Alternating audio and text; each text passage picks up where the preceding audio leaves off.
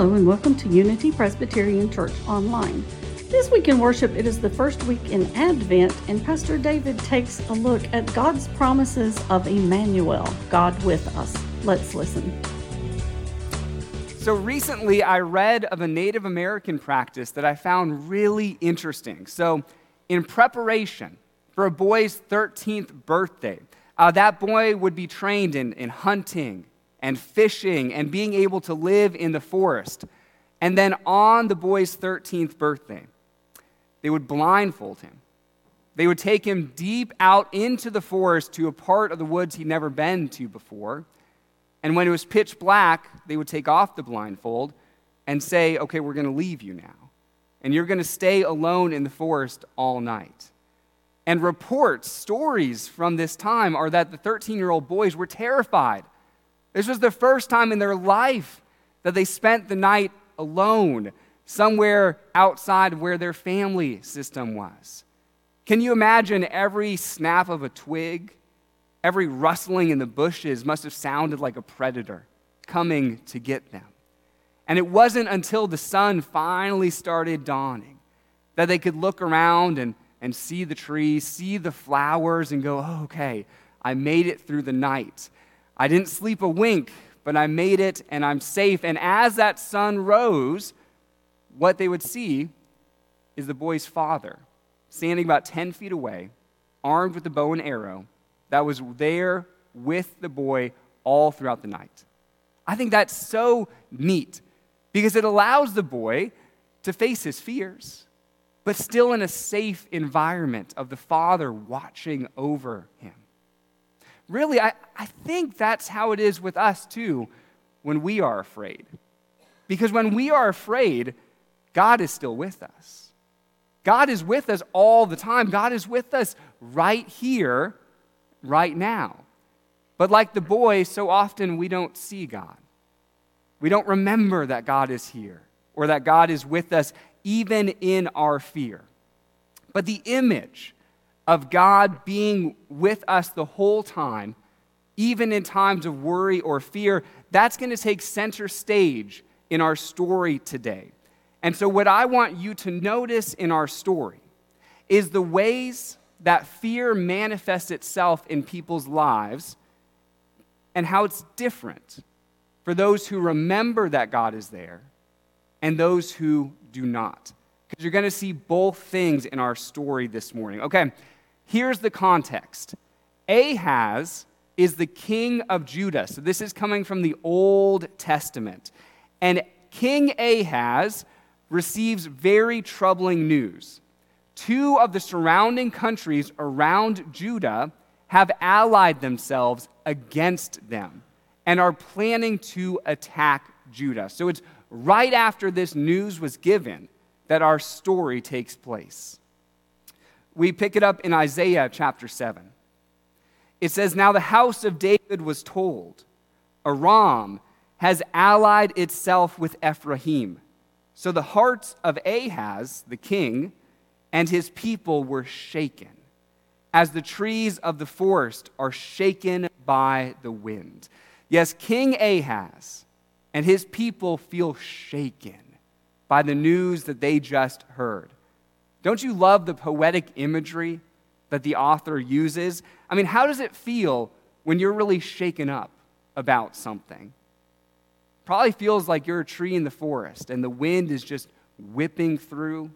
You can almost hear the leaves rustling, can't you? Yes, our bodies have physical responses to fear or to worry or to anxiety sometimes. There is a strong mind-body connection. So when our minds are afraid, our bodies respond. I'm sure you've experienced that before, and that's what King Ahaz is experiencing right now. He hears the news that these two other countries, they've allied themselves and they're going to be attacking, and he is physically shaking with fear. Well, God sees this scene playing out, and God sends a prophet. The prophet Isaiah, remember the prophets were those who spoke for God. So it is as if Isaiah is delivering God's very message to a very nervous king. We're told in the next verse, "Then the Lord said to Isaiah, 'Go out, you and your son Shear-Jeshub, to meet Ahaz at the end of the aqueduct of the upper pool, on the road to the launderer's field.'" All right, those are pretty specific instructions, aren't they? I mean, why is King Ahaz near the end of the aqueduct system in Jerusalem? Well, it wasn't until years later that Jerusalem had a source of reliable water from within its walls. And so the king is most likely surveying the system, looking at the aqueducts, to determine how long would they have if a siege came against their city. How long would they have of fresh water? I mean, he's probably anticipating that the two countries, Aram and Ephraim, are going to surround Jerusalem. And when they surround Jerusalem, they are going to cut off all food. They're going to cut off all water. And so how long will the aqueduct system hold? A couple of days? A couple of weeks? What he knows for sure is that it has an end point. It's not going to last forever. And so King Ahaz is most likely not in good headspace when Isaiah comes with a message from God. We already know he feels shaken, but now we know why. So my question is, what could Isaiah possibly say that would make this situation any better? Here's what happens next. "Say to him, 'Be careful, keep calm, and don't be afraid. Do not lose heart because of these two smoldering stubs of firewood, because of the fierce anger of Rezin and Aram and the son of Remaliah.'"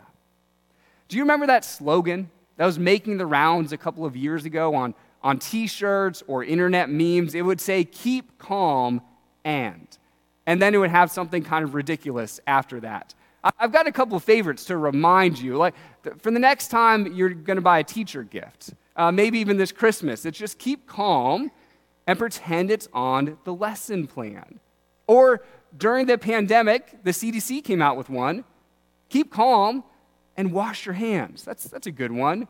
Or really my personal favorite that I still believe in today, "Just keep calm and go back to bed. Just go back to sleep. Everything will be better once you wake back up from that nap or whatever sleep you need." Well, apparently, God is the first to give this advice, because God sees what's happening with Ahaz and says, "Keep calm. Don't be afraid.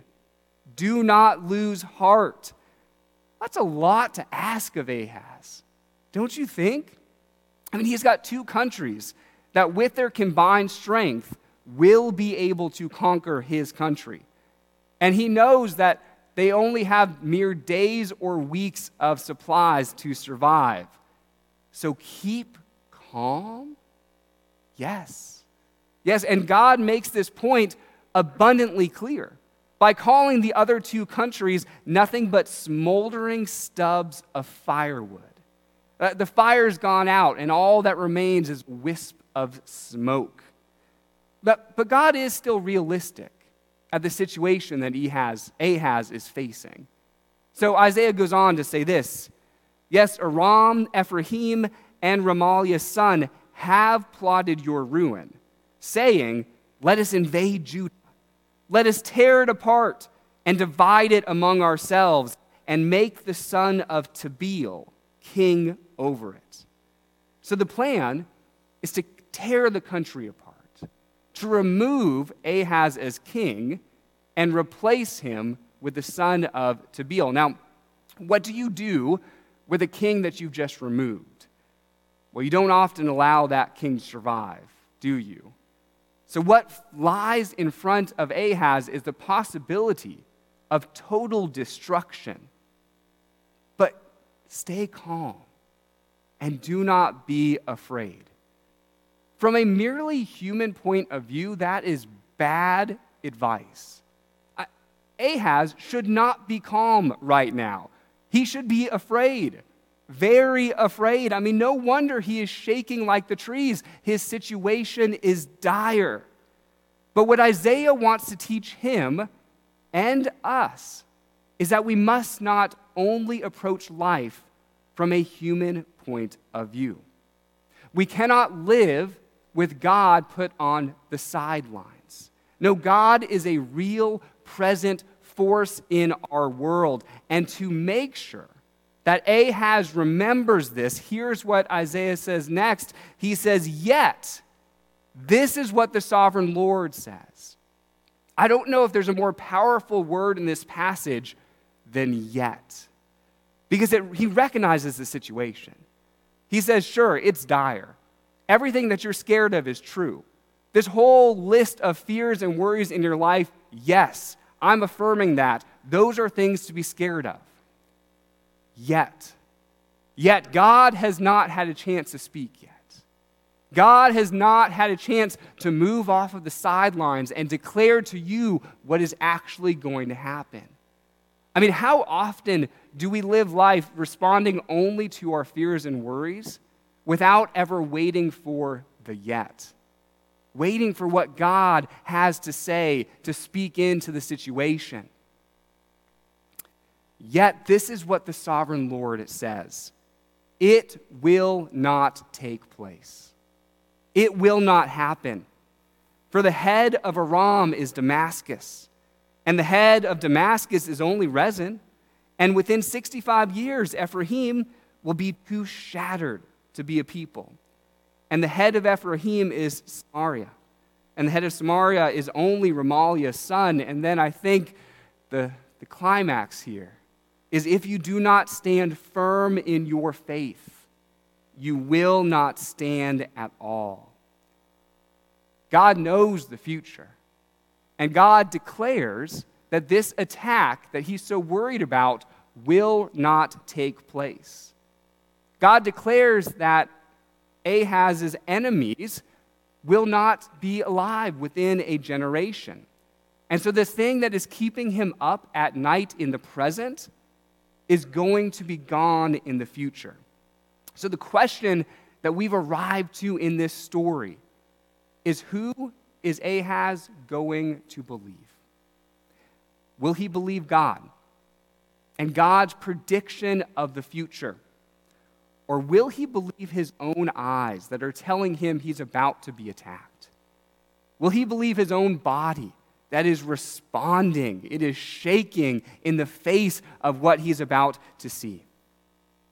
When you've been in a situation that is so stressful your body is responding to it, it is very hard to trust in the presence of an invisible God, isn't it?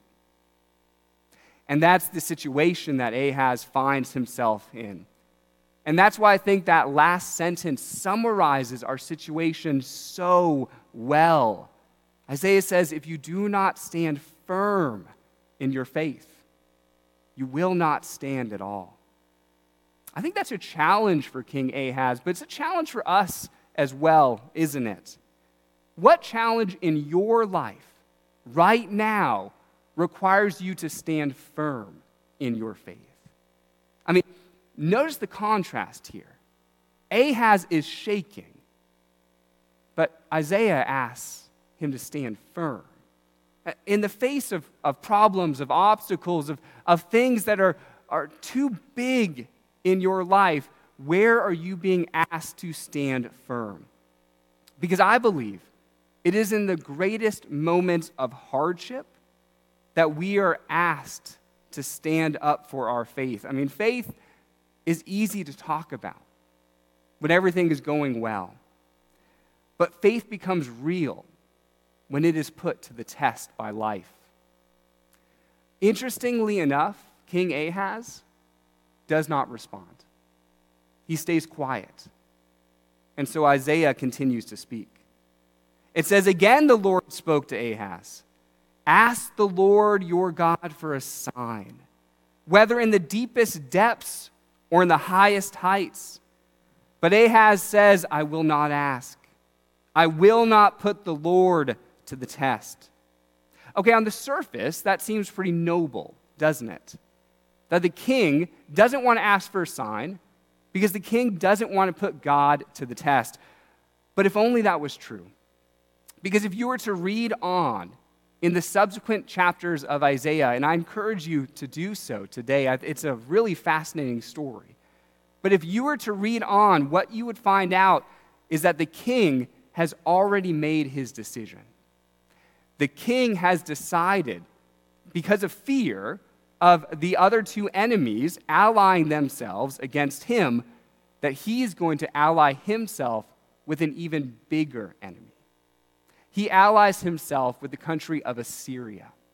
And to some extent, it works. If you read on, you realize that those two other countries see the new alliance and say, okay, we're not going to touch that. And they decide not to attack. But what happens instead is Assyria says, oh, we can just now double-cross you. And they decide to attack. And they depose the king. And they end up taking over the country of Israel and the city of Jerusalem.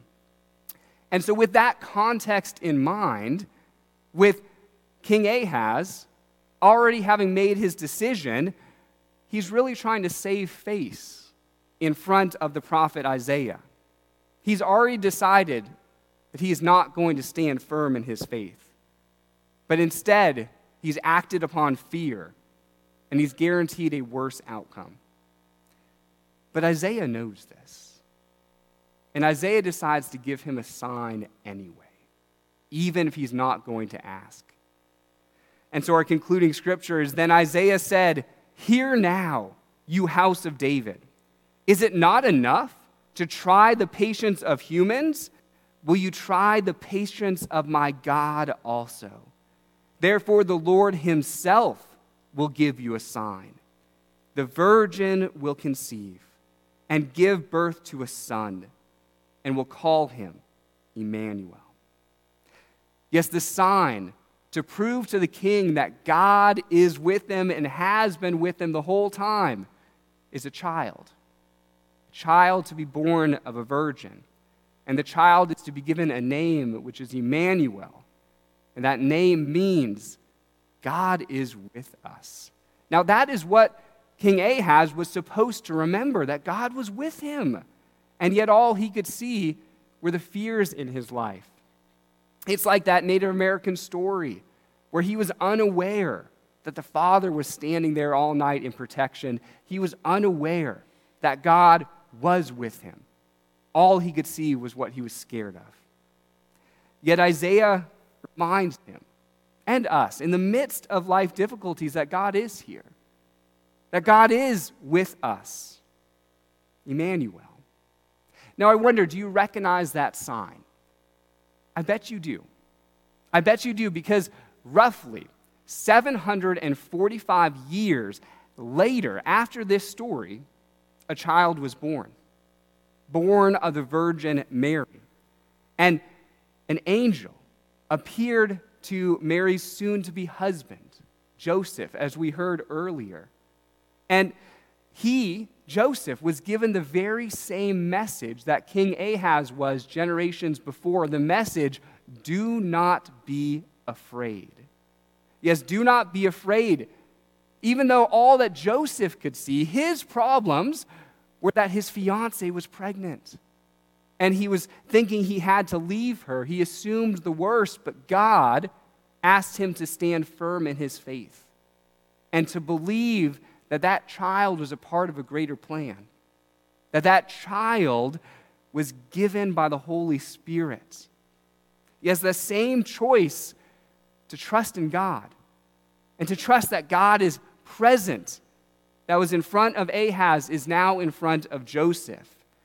And I think that's why Matthew, the author of the story, why he shines a spotlight on the significance of this. So this comes from the New Testament now, the Gospel of Matthew, when Matthew says, all this, meaning the story of Jesus' birth, all this took place to fulfill what the Lord had said through the prophet.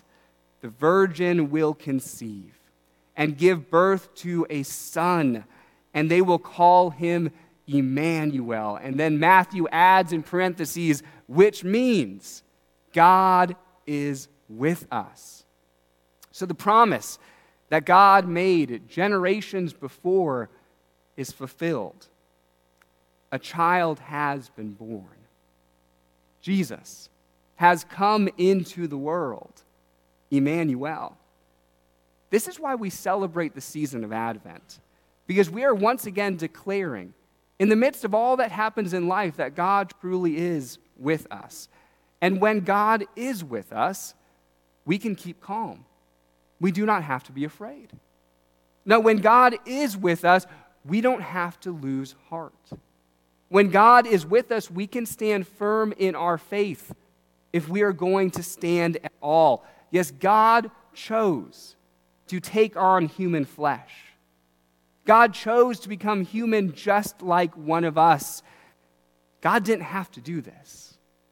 God didn't have to come to earth. I mean, in no other religion in the world would they fathom a God who would choose to lower itself and become like one of its creation. This is unheard of, but this is the story of Christianity. So in light of this, we too have a choice to make. How will we respond to this news?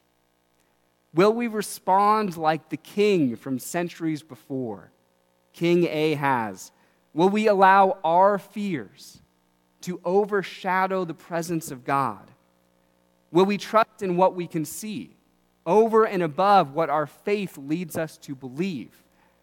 Or will we respond like Joseph, where Joseph believed God's message to him, and Joseph acted on that belief and took Mary as his wife?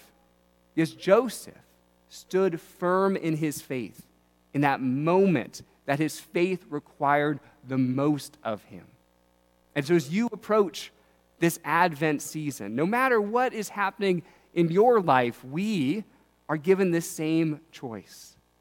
We can stand firm in our faith if we are to stand at all.